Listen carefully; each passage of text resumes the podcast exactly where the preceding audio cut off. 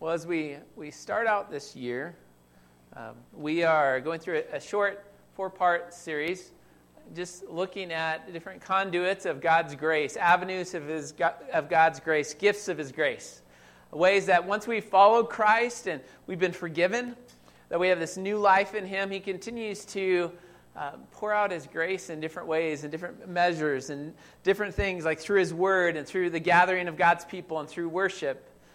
And we're connecting those two as well with some of our just our core commitments of a church of what we want to be doing. is last week we talked about, and this represents some of those things. We talked about the first one of, of worship, of, of worshiping God passionately. And today we're going to talk about connecting. Um, connecting with one another. It's really that gift of God's grace that's found in the body of Christ as we gather together, not just on Sunday, but throughout the week. Uh, but we don't neglect, too, that time of, of gathering on Sunday. And as we look at that and we think of this conduit, we think of connecting with one another authentically. And I'd like to add connect and care for one another authentically. We have this puzzle piece. And I think that's a good picture of what we see. Because a puzzle, well, probably you, if you hadn't before, probably during this pandemic time, you probably pulled out a puzzle, even if you didn't finish it. Because a lot of people throughout um, the world got into puzzles, apparently. So if you were, weren't in the, if you were in the, the puzzle business, this was a wonderful time for you. Um, but puzzles, uh, Kelly likes puzzles. I like them for 10 to 15 minutes. Um, that's just me. But puzzles, when you bring them out, and if you have a good puzzle, uh, it's, it's difficult. Uh, because you don't want just a simple puzzle if it's a good puzzle. Maybe have a thousand pieces. And some of the puzzles, they have maybe like four or five puzzle pieces. Don't get that one. You need one that has all sorts of random pieces. And as you look at them, they look kind of odd. They don't, nothing's really notable. They're uh, a little, little difficult to understand what they are. But when you put that puzzle all together, of course, it's, it's amazing. And you're like, ah. But if you miss just one piece or two pieces, it's disappointing because every piece matters within a puzzle. I think that really is how it is with the church as we gather together and we're the body of Christ, as we connect with one another uh, and it comes together. There's a beauty in it, even if um, some of us are those odd pieces. And I, am not saying you, I'm saying me. but it, and every piece matters. Um, and we see that. We see that in lots of different ways within the scriptures. And today we're going to look at, which we've already had read, that June read for us this morning, is Hebrews um, chapter 10, verses 19 through 25 and we see a picture of that.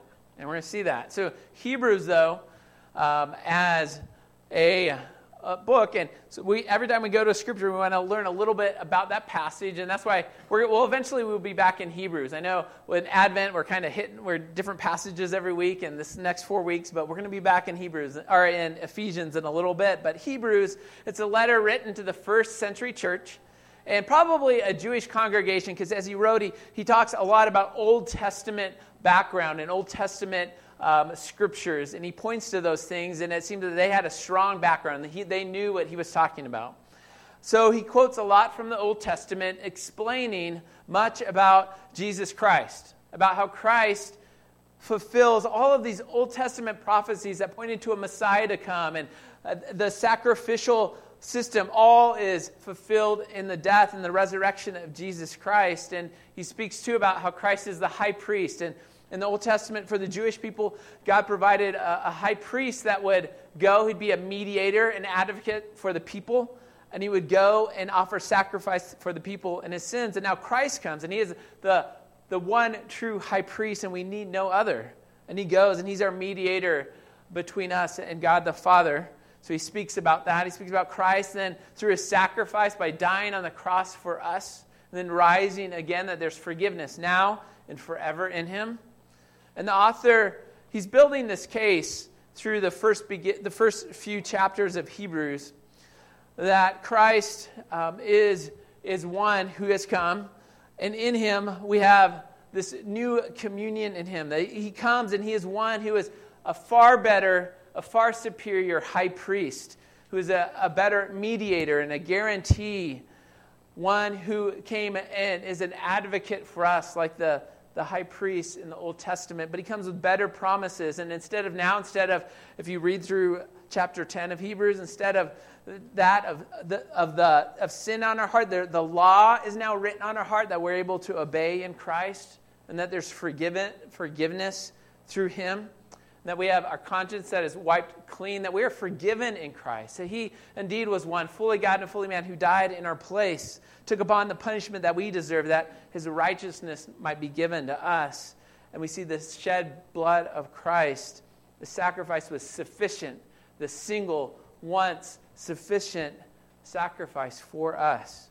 And then, that, then Christ sits at the right hand of God, and His work is finished. It's complete comprehensive. He's victorious. And, and then that kind of brings us into this passage and drops us here where we see that in Christ we have direct communication, direct fellowship with God. We're able to enter into the, the presence of our God who is holy. We can draw near to him, and we don't draw near to him just as individuals, but corporately, together, as brothers and sisters in Christ, we can draw near to our God and find encouragement in Him, and we encourage one another as well as we see here. Encourage one another to be reminded of our faith that we have in Him, our hope and our love, and we'll, we'll talk about those things as we kind of walk through this. And we have this fellowship that's found in Jesus Christ, that we're brought in. And we, He calls us to Christ, calls us to relationship and to communion and fellowship with Him. And Christ is our high priest one who is an advocate for us, enables us to, to enter boldly before our God, uh, day by day, moment by moment, all the time, even right now. And we see that. So let's kind of look in and begin verses 19 through 21. 19 through 21. And then we're going to see, and don't miss, we're going to get into it a little bit but this is about not just individuals as following Christ, but all of us together. As it says, let us, let us. Therefore, verse 19, therefore, brothers, since we have confidence to enter the holy place by the blood of Jesus, by the new and living way that he opened for us through the curtain, that is, through his flesh. And since we have a great high priest over the house of God, let us draw near. So we see that together through Jesus, our high priest, we, we have confident access to God. We're able to go to him, a holy God. And because of Jesus and his sacrifice for us, his death for us, we can confidently go before God and worship and fellowship. We enter into the holy place, into the presence of God, into fellowship with him because Christ dying for our sins and taking upon that punishment and the guilt of our sin, he then puts his righteousness upon us. And when you think about in the Old Testament, how Christ provided for his people, that he allowed for that high priest to enter into the holy place, the Holy of Holies in the tabernacle or then the temple, and to offer sacrifice for the people. And he went in just once a year but here it says that there's this opening that happens and that we can, with confidence, enter in to the presence of our God because of the blood of Christ, that in Him we're, we're made right before a righteous God. We're justified, we're made holy, we're sanctified in Him. And even calls us, He calls us into relationship, into communion, into fellowship with Him, and to enter into His presence. And we don't have to send now, we don't have to send a high priest uh, to go in our place, but we can go because of Christ. We go directly, moment by moment, into his presence. And even think of Christ, how we studied a couple weeks back about Christ in John 15. He says, Abide in me, and I in you. So things have changed in Christ. I think of 1 Corinthians 3:16 that says, "Do you not know that you are God's temple and that the spirit of God dwells in you?"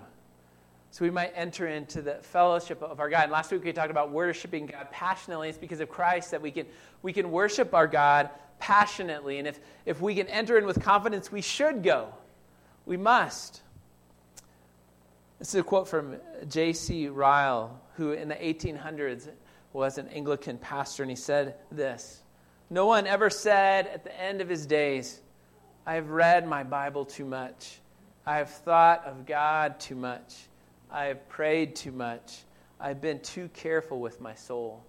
That just doesn't happen. So we should enter in as we have this invitation to come and be in the presence of our God.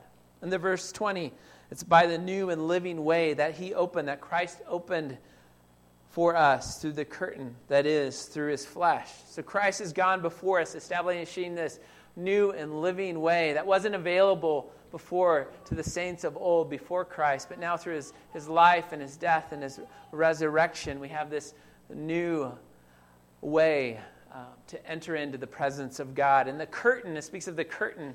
And in the temple, in the tabernacle, there was a a curtain that separated the people, all of the people, from the Holy of Holies, the place where God chose to demonstrate the, his presence and his holiness, where that high priest would go once a year to offer sacrifice. And there was a barrier there. And the priest had to go to, to be that mediator between God and the people. And it says that curtain's been removed really by Christ through his death and his resurrection. And this curtain, it was a separator it was a barrier. And now it's been replaced by Jesus Christ, who instead of it being a separation, it unites us. Christ unites us with God in fellowship with Him. And now it's through Jesus that we can confidently come before our God daily, moment by moment. So, Christ, Jesus, the Son of God, is our great high priest, our great mediator, our great advocate for us. 1 Timothy 2 5, I think I have that verse up there. It says, For there is one God, and there's one mediator between God and man, uh, the man, Christ Jesus. And then Hebrews 7 25 from the book we're in today. Consequently, he is able to save to the utmost those who draw near to God through him, since he always lives to make intercession for them. You see, we, we have this direct fellowship with our God. Christ stands, He's an advocate, He's interceding for us. He died for us. Romans 8, 31 through 35. What then shall we say to these things? If God is for us, who can be against us? He who did not spare his own son, but gave him up for us all, how will he not also freely or graciously give us all things? Who shall bring any charge against God's elect? It is God who justifies. Who is it who is to condemn? Christ Jesus is the one who died. More than that, who was raised, who is at the right hand of God, who indeed is interceding for us. So we have this picture of Christ who is always there advocating, interceding for us on our behalf. And we should go in and we should enter into fellowship and worship of our God. We should go to Him in singing and prayer and through His Word because of what Christ has done and know that through Christ we are forgiven. We have this fellowship with our God. And then we see, and this kind of brings us some of our application, the way that we're, we're seeing that this connects with all of us. We see the writer of Hebrews, it, he continues in verses 22 and 23 and 24. He says, Let us, let us, let us, not let you, let you, but us together, we enter in and we do these things together. So, verse 22 together, let us draw near in confidence. I would say, and add in the notes there, um, let us draw near in confidence and forgiven, confidently and forgiven in faith. We can enter in. Because of what Christ has done, we're able to enter in together. We draw near to God in full assurance of faith we do this together. Faith in the person and the work of Jesus Christ, who has taken our sins away and has, has washed away our stain of guilt because of our sin, and we are pure and forgiven. We should draw near together with confidence and be reminded of the, those things. And we can and we should draw near before only the high priest could enter in to the direct presence of God. But now we can together, and we should. Not just yearly, but all the time. This is what uh, one of my, my friends, and who's a professor, uh, Barry Joslin, he said this. He said, It is a summons for us to come to Him as the people of God in worship and hope, prayer and confidence, glory and delight. We are to do so with a sincere heart, one that is not divided in its affections or varied in its intentions. So we're called together to enter in to worship before God. And it's not uh, just Sunday mornings, but Sunday mornings is a huge part of that. We do gather together to worship our God together, and it is significant and it is important. And we need, even as we do that, just before on Sunday mornings, even in the morning, begin to ask our heart, um, Lord, how would you have me prepare my heart this morning to go and, and worship you? And as we say, as we take communion, that we don't come casually, but come with repentant hearts, and we should just prepare our hearts as we come together to worship our God. And, and we also come before Him throughout the week, and we draw near to God, both um, as individuals, but also, also as other groups of brothers and sisters as we gather through all, throughout the week. And may we, as we even gather, may we remind one another of the truth of the gospel, of the, the faith that we have in our Christ and the confidence that we can have through Him. And be reminded, too, that we're forgiven, that our sins have been wiped clean by Christ. And I think part of that is even confessing our sins one to another. Uh, that's something we don't uh, always like doing. Uh, James 5:16 says it this way: Therefore, confess your sins to one another and pray for one another that you may be healed. The prayer of a righteous person has great power as it is working. So we're called to do that. I don't know if you've ever, um, maybe after a, a lunch at, at work, um, you've had lunch and you're kind of back working and you look down at your shirt and you realize, oh my goodness, I have part of my lunch still on my shirt. Not that I've ever done that, but. Um, and you look down, you're like, oh my goodness. So you're like, what do I do? So you go to the bathroom and you, you try to scrub it out. So, and then it doesn't come out. So now you have a wet shirt and a spot. And you're like, how do you go through the day? So you just kind of go like, hey, how you doing? You just try to cover that stain throughout your day just to get home. You can get it off and get it clean and just kind of work through your day. And um, sometimes we do that a little bit with one another a bit too. Um, we we kind of cover up our stains and maybe our hidden sin and we feel the weight of it, but we forget that together we can be reminded that we are forgiven, that in Christ we are washed free, that we are um, those who are children of God. But often, um, I think there's a power of hidden and unconfessed sin that can weigh on us, and we can live life a little bit like that, where we're trying to cover that, that guilt and that sin. And there's such a freedom when we're able to gather together and, and confess sins one to another and know that we're forgiven and be reminded by our brothers and sisters in Christ that, hey, we can stand with full assurance knowing that we are forgiven in Jesus Christ. And there's a burden that's lifted and removed. We don't have to walk around covering that stain because we're forgiven. And this doesn't happen uh, when we live in isolation either.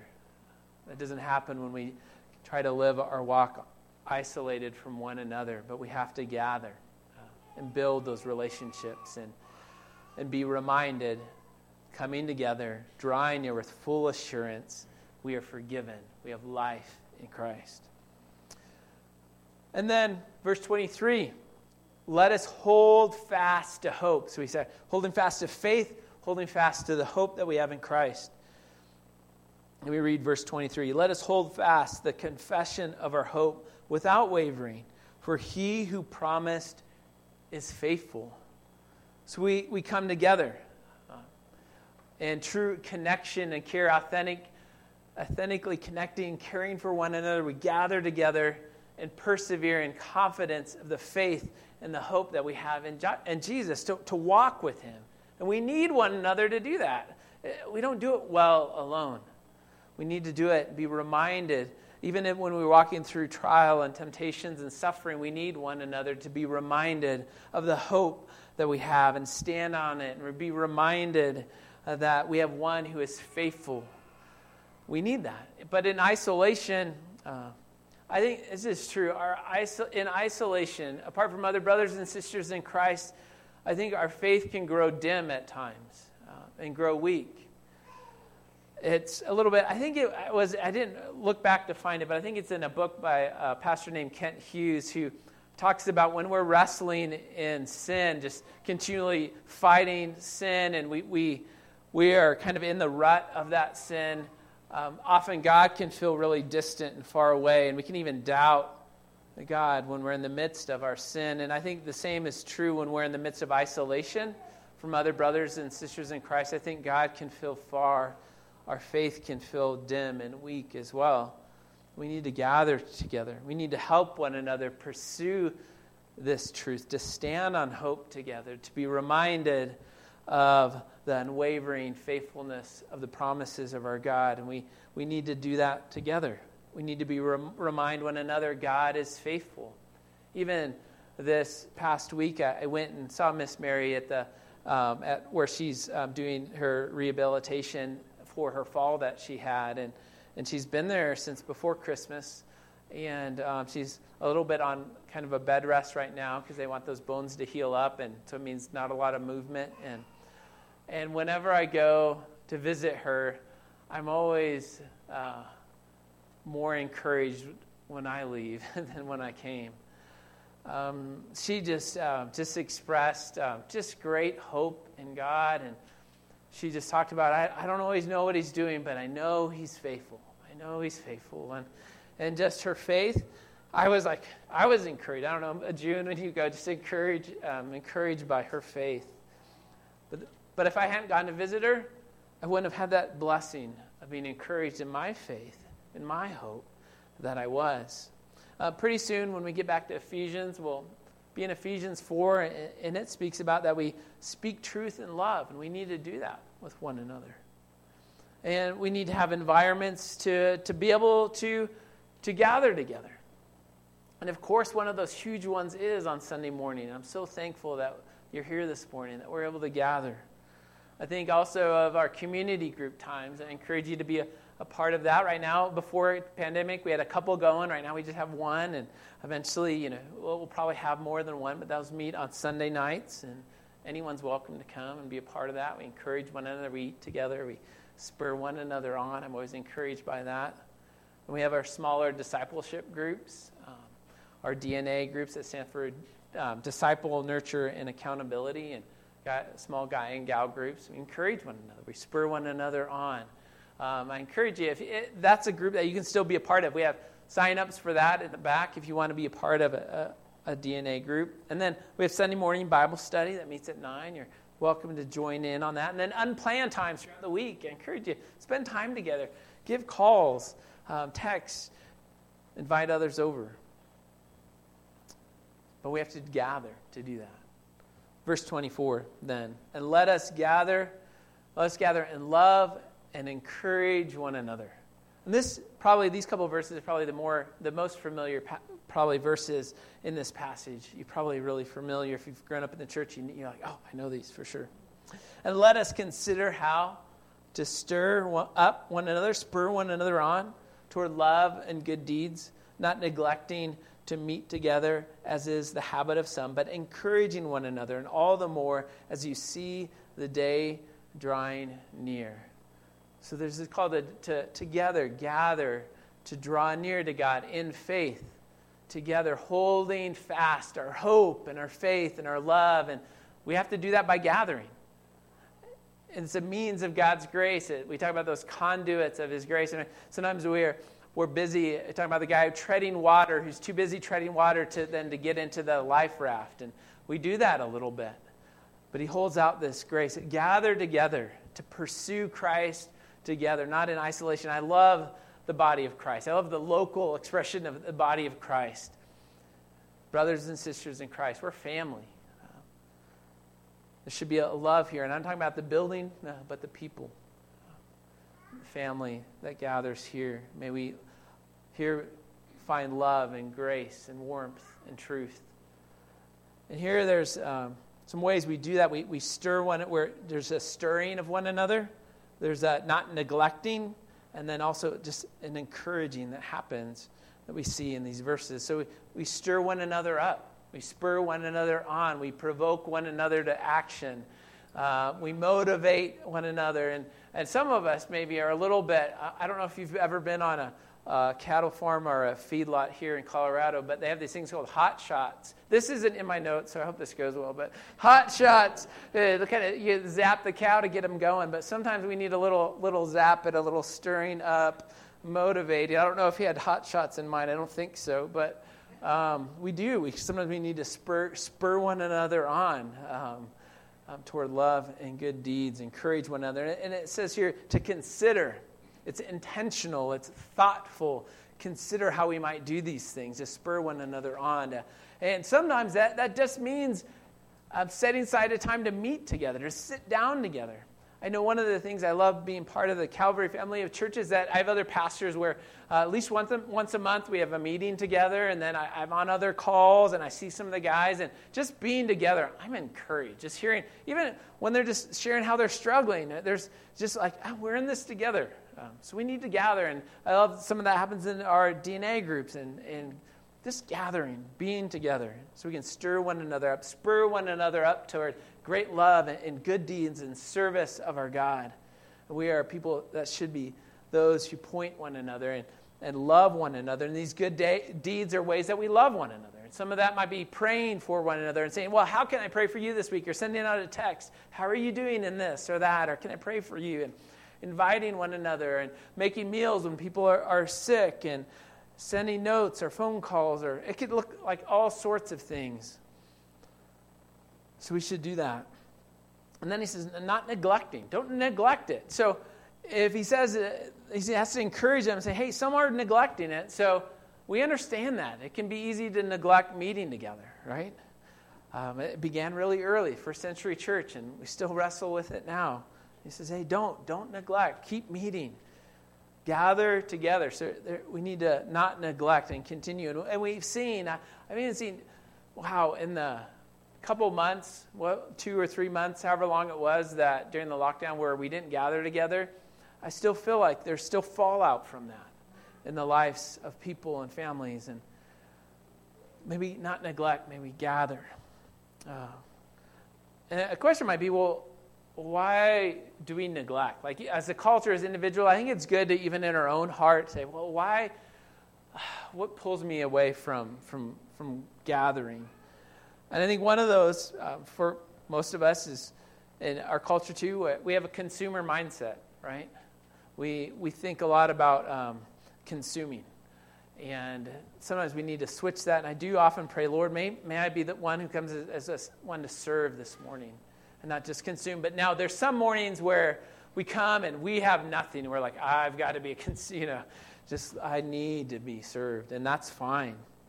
I think one of the times I learned that, I think first learned that was in college. I was um, at a, a, church where I was helping with the youth, so that kind of pulled me into the church, and then I started working there part time. And um, they had a, it was a beautiful church, and it had this huge organ where they, that they played, just really loud organy music, and man, I just didn't like it at all.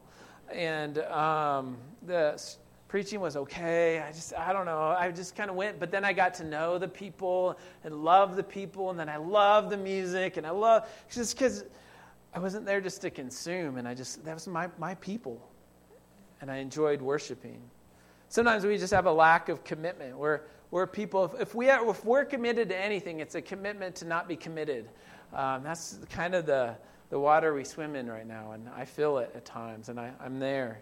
But in Romans 12, 11 says, never lack, never be lacking in zeal, keeping your spiritual fervor for the Lord. And it's hard, it's hard to authentically connect and care for one another if we're not committed to one another, right? It just doesn't happen. Have to grow in that commitment with one another. I'm not talking about or, programs and organiz, organizational type things, but to one another. a commitment to one another. Not, not whatever my, my, my next program might be. I don't know. I'm not a big program person, but a commitment to one another. Um, also, I think here in Colorado and well in America, we rugged individuals, right? Where this individualism, we I don't need others, I can do it myself, right? But that doesn't that doesn't do very well with trying to connect with one another and love one another. It's kind of that idea. Um, if you're using, I've shared several times, if you're using a table saw and you, and you slice a finger off, um, you feel that for a long time.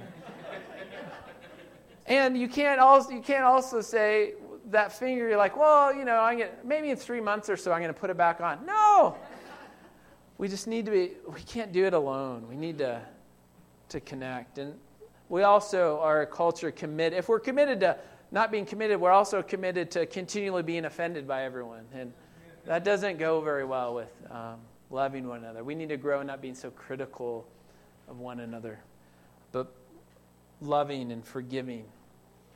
And then finally, encouraging, verse 25 finishes up, but encouraging one another. And all the more as you see the day approaching. We need to encourage one another, build up one another and um, all the more. We only get closer to the return of Christ every day. So, all the more, every day, more and more encourage and connect with one another.